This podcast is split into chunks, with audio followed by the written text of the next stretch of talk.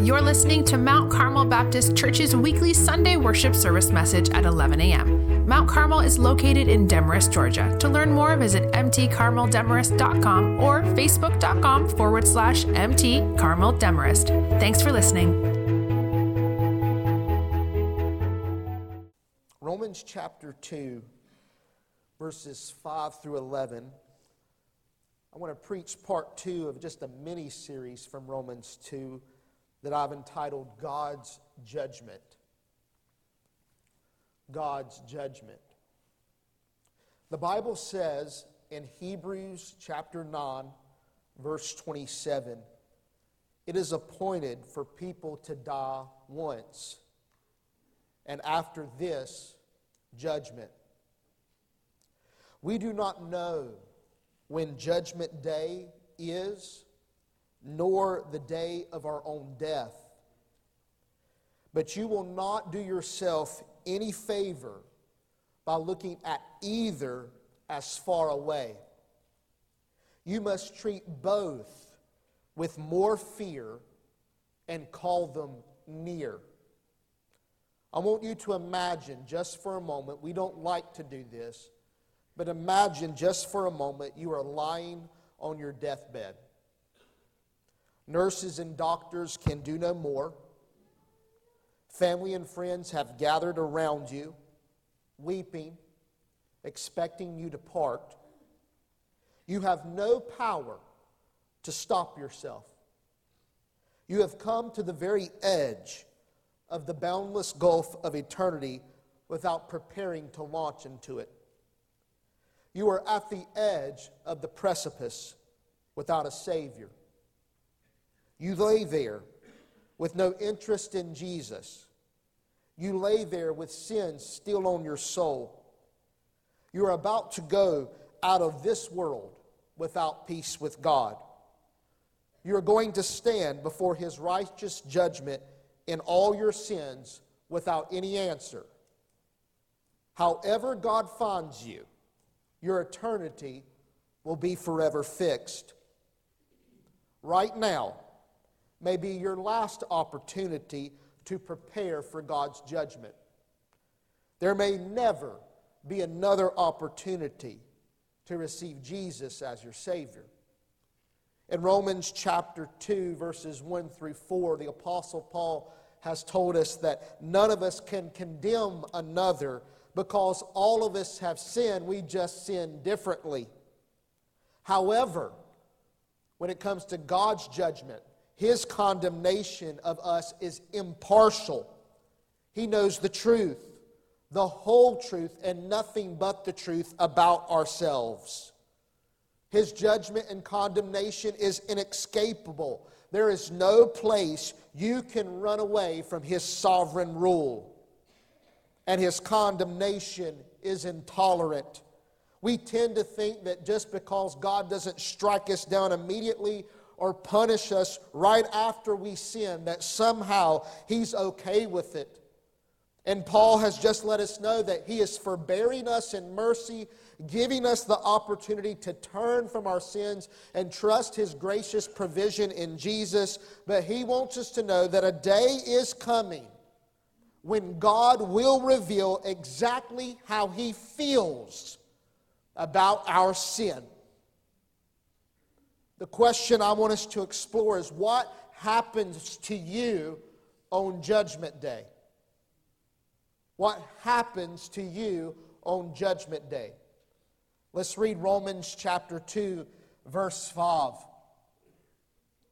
Because of your hardened and unrepentant heart, you are storing up wrath for yourself in the day of wrath when God's righteous judgment is revealed. Revealed. Some perceive God's temporary tolerance of sin and blessing as permission to go on sinning. They continue in sin. They refuse to repent. They refuse to change their view of and attitude toward their own sin. But mark it down, mark the words, mark the verse. A day is coming when God will judge all of us with righteousness. The design of Judgment Day, I need you to see what this text says. The, the, the, design of Judgment Day is not to find out or discover or discern the truth about us. That's not what Judgment Day does. That's what we do in our courts. We're trying to figure out the truth. That's not God's judgment. The day is called, notice this, a day of revelation. You see where God's righteous judgment is revealed? Revelation means making something known to people that was already in existence, just unknown to them. Did you catch that? Revelation is the truth. It is already known by God. He has not disclosed it fully to us yet. God's righteous judgment against sin has always been a fact. On Judgment Day, He's not going to sit there and figure it out. He knows exactly where you stand this moment. And what we're doing on Judgment Day is God's going to reveal to you to where you acknowledge He is right. He's going to reveal to you, and you will appreciate His judgment for what, is it, what it is exactly worth. And on that day, you'll have no doubt about it. You will agree with Him. Write this down, point number one in your notes. You will see your sin as God sees your sin.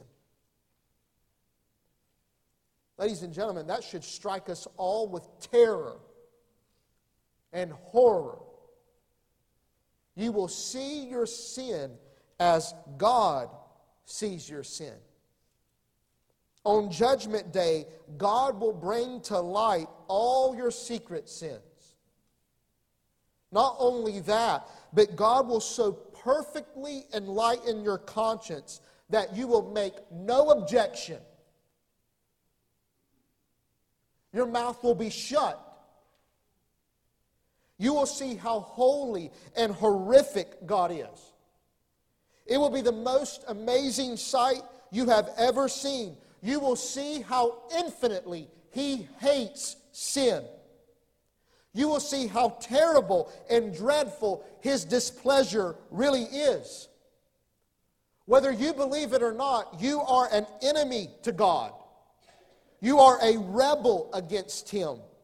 You disregard his commands, you hold his authority in contempt, and you slight his glorious gospel. Have you ever wronged someone here and your conscience pained you through the night? Ever been there? You know you did wrong, you should have did better, and you go home and you just can't escape it. Your mind's just wallowed in the torment of it.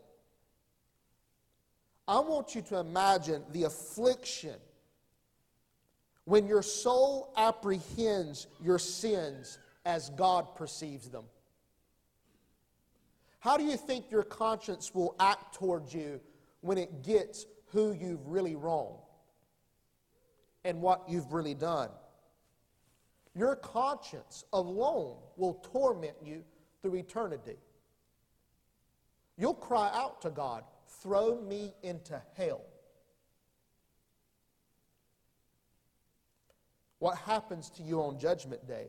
You will see your sin as God sees your sin.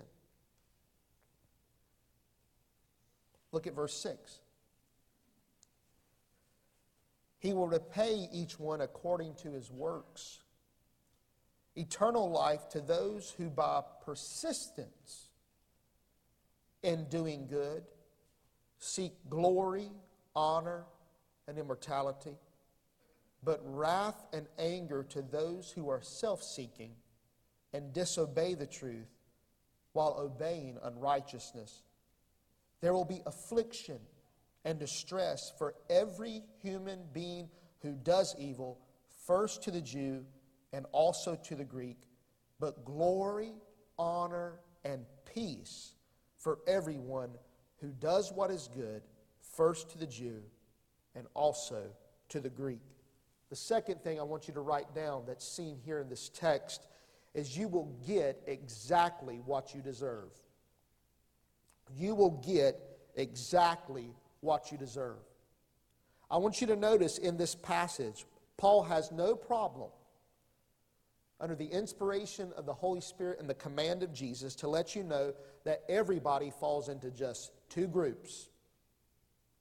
Two groups. You're one of two people and only two, and each group has its own respective outcome. There are only two outcomes, there's no middle ground.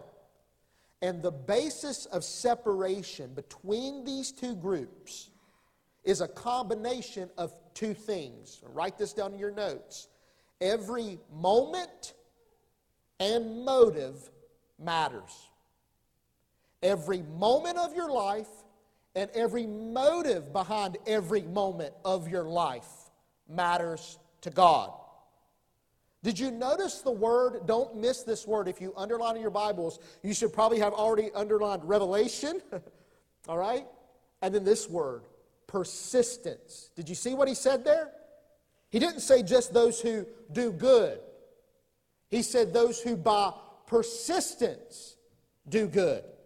This is lifelong perseverance in doing good. This is not intermittent moral efforts or doing good only when it's easy. This is always doing good, persisting in love and goodness. Church, with gentleness and respect, you and I may have done good, but we don't persist in it. I have a professor from Biola, Kevin Lewis. He illustrates it this way Imagine you run through a red light and an officer of the law pulls you over. And he goes, Do you know why I'm pulling you over? And you're like, Yeah, I, I ran the red light. You acknowledge it. He goes, Okay, what do you have to say about that? And then you tell the officer, But officer, before this, I ran through every green light. Do you think that moves the officer? No, what's his response? You're supposed to go through every green light. It's the red light that you trespassed that I'm here for you for. We somehow sit there and think, oh, but I went through a hundred green lights today. That does not absolve you of the offense of running through the red light. So I need you to catch this. God's standard of perfection is every moment and every mo- uh, uh, motive you have persisted in doing good. Church, let's just confess it. We've all ran through a red light at some point. You've done it today. That should already let you know what group you fall into. He's not even going to get to the conclusion of this. As Paul later says in Romans chapter 3 verse 10, as it is written, there is no one righteous, no one who do, does good, not even one. What do you mean? One sin prevents anyone from doing good to the degree to merit or earn salvation because it's not in persistence. No one can fulfill these conditions. Some interpret these verses to refer to regenerate Christians, born again, repentant believers who do works of faith. Let me explain this. When God receives a sinner, we're all sinners. At the time of our conversion, God asks nothing of us. We come empty handed. All He says is, Believe me, trust me, rely upon me for forgiveness. But from that moment forward, the believer enters into a new responsibility. Because God is not just giving you grace for forgiveness, He's giving you grace to change and to do right and persist in right doing. And so you are obligated to show the fruits of grace in your life. Think of it this way apples on an apple tree prove life, but they don't provide life. The apples are the evidence that the apple tree is alive and well. It's the roots not the fruits that provide for the apple tree's nourishment and growth. Your faith in Jesus Christ provides righteousness, it is the nourishment, it is your growth. but you obeying Jesus and having a changed life is the proof or the evidence that your faith is genuinely connected to Jesus. What is of paramount importance, what you can't escape, is that God will judge everyone. What do you have to show for your faith? What do you have to show for your relationship with Christ? Could you be convicted that you're a Christian by the fruit of the Spirit in your life? Your works and your life matter, not as the basis for salvation, but as the evidence, the proof of your salvation. It's not just about a profession of faith, what you say, it's also about what you do. You show your faith. You just don't say you have faith. And notice the motives. Notice the motives between those who persist in doing good and those who produce evil. Those who persist in doing good, they seek glory, honor, and immortality. Glory is the future blessing of sharing in God's glory. It's to the glory of God and to be with the glory of God. Honor is God's recognition or praise. It's to hear the Father say, Well done, my good and faithful servant. And immortality, mm, probably my favorite, is life without end. It is not being subject to decay. It is eternal life. It is never getting sick. It is never getting old. It is being incorruptible to the end. How amazing. Those are the things that motivate those who genuinely do good. But notice those who produce evil. What's their motivation? They are self seeking, it's about themselves. They pursue evil for their own purposes and disobey the truth. The truth is the gospel message or the truth that God has revealed about himself. The, when we refuse to live the life, to accept Jesus and repent of our sins and live the life that God demands of us, we instead obey unrighteousness, which refers to any of the sins in Romans chapter 1. Now, notice the outcomes. There are two contrasting outcomes. Those who persist in doing good, first of all, they get what they long for. Did you notice how many match up? They receive the glory, they receive God's honor. And then he changes from a Greek idea to a more Hebraic idea. He doesn't talk about immortality, but he says you'll receive peace. Peace is, in the Hebrew mind, perfect well being.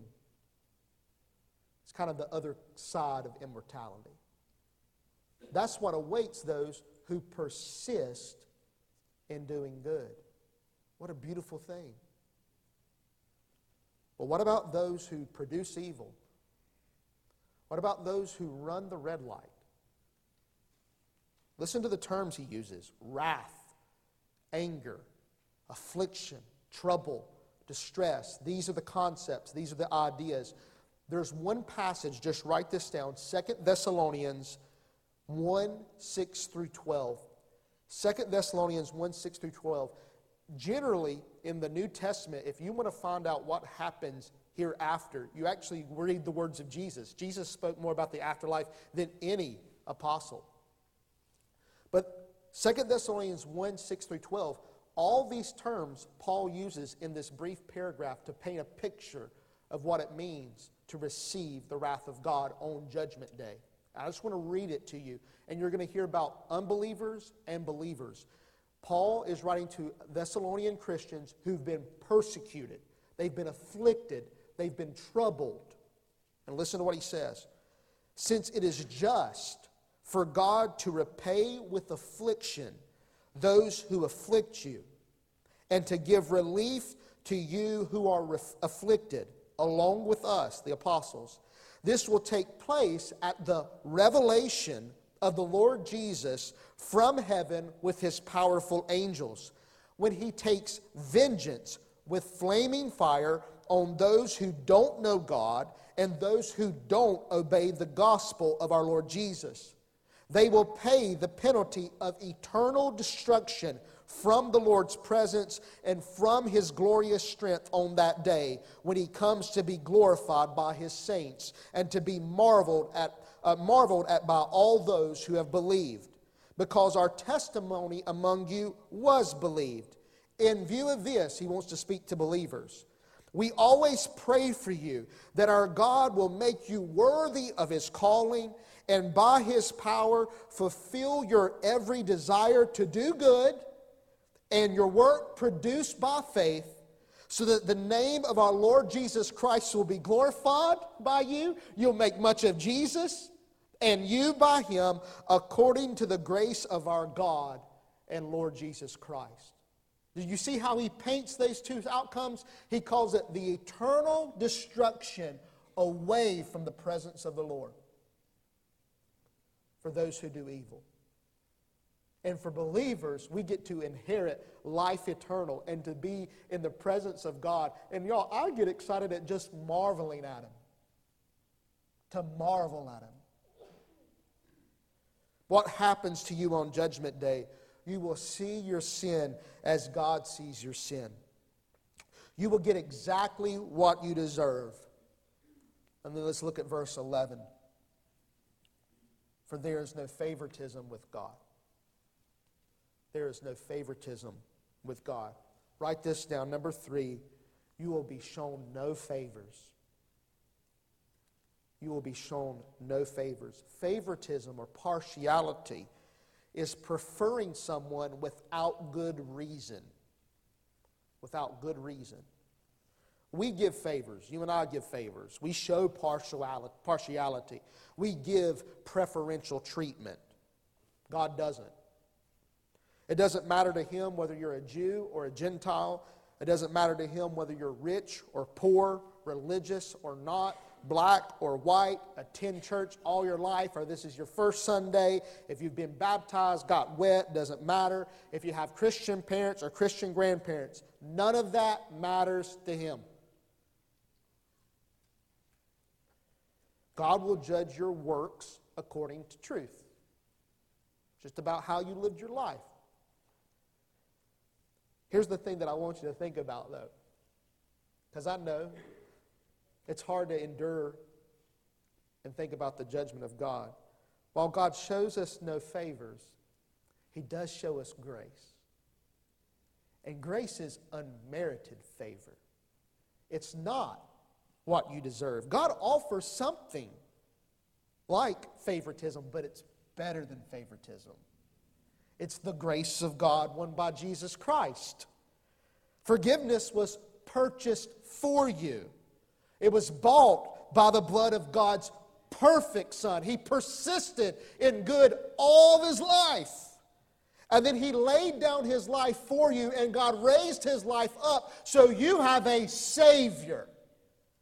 So while you will, be no, you will be shown no favoritism, God does hang grace out to you right now. You can take grace.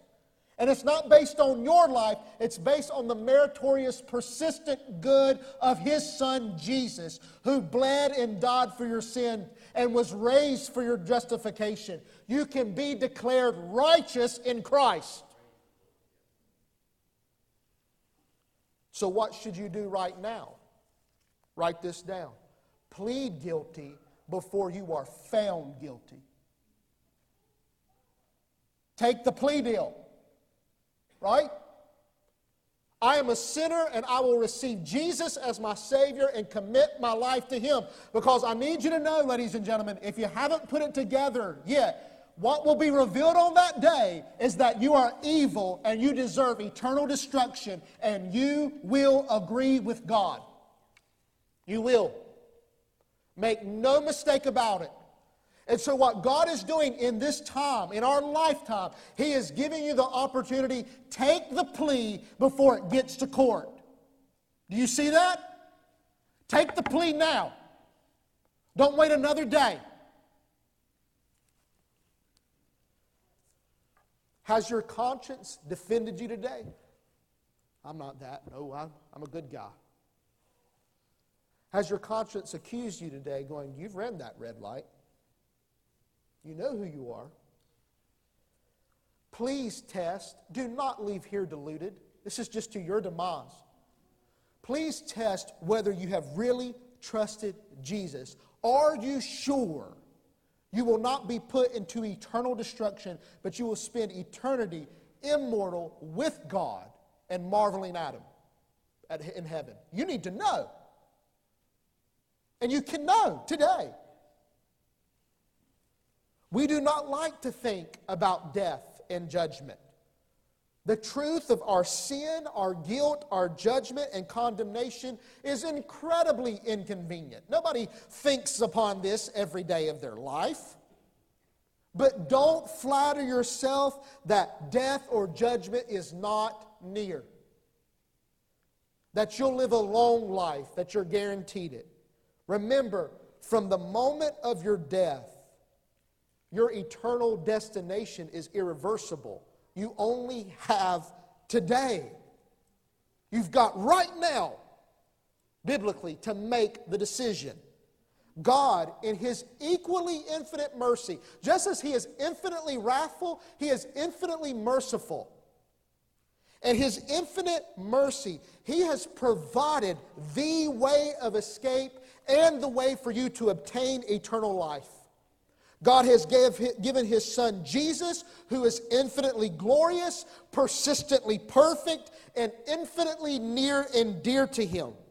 God can give you no greater gift that He loves you. Do you understand there's nothing left for God to show?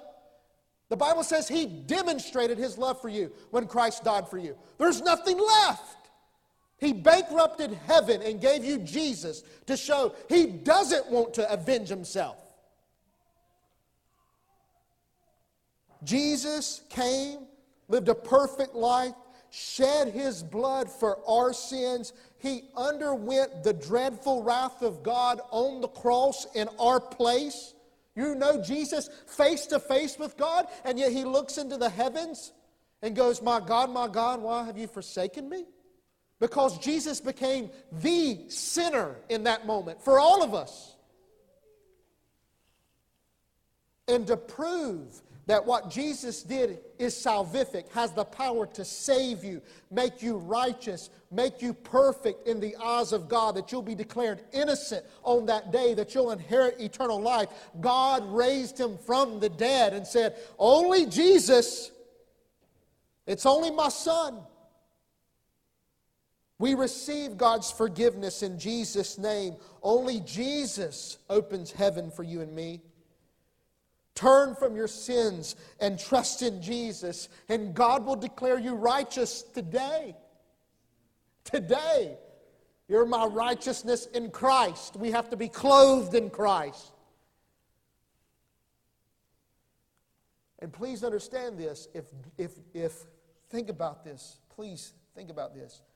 If God has put forward his greatest gift, the gift of his only begotten Son, and you reject him, please anticipate wrath.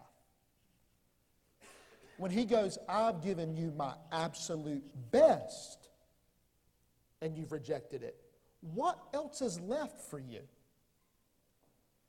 There is nothing left. And please, don't forget your family, your friends, your coworkers, your classmates, your neighbors, they're all under the wrath of God hanging by a thread.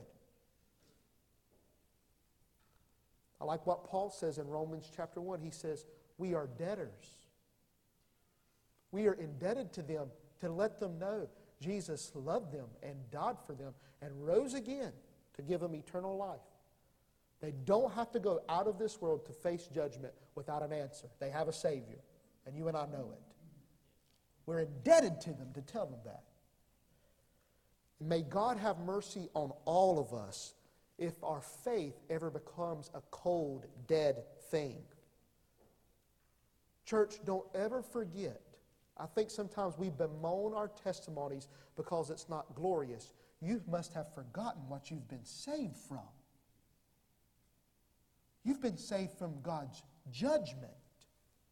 You have a glorious testimony. You should fall on your knees and thank God for saving you.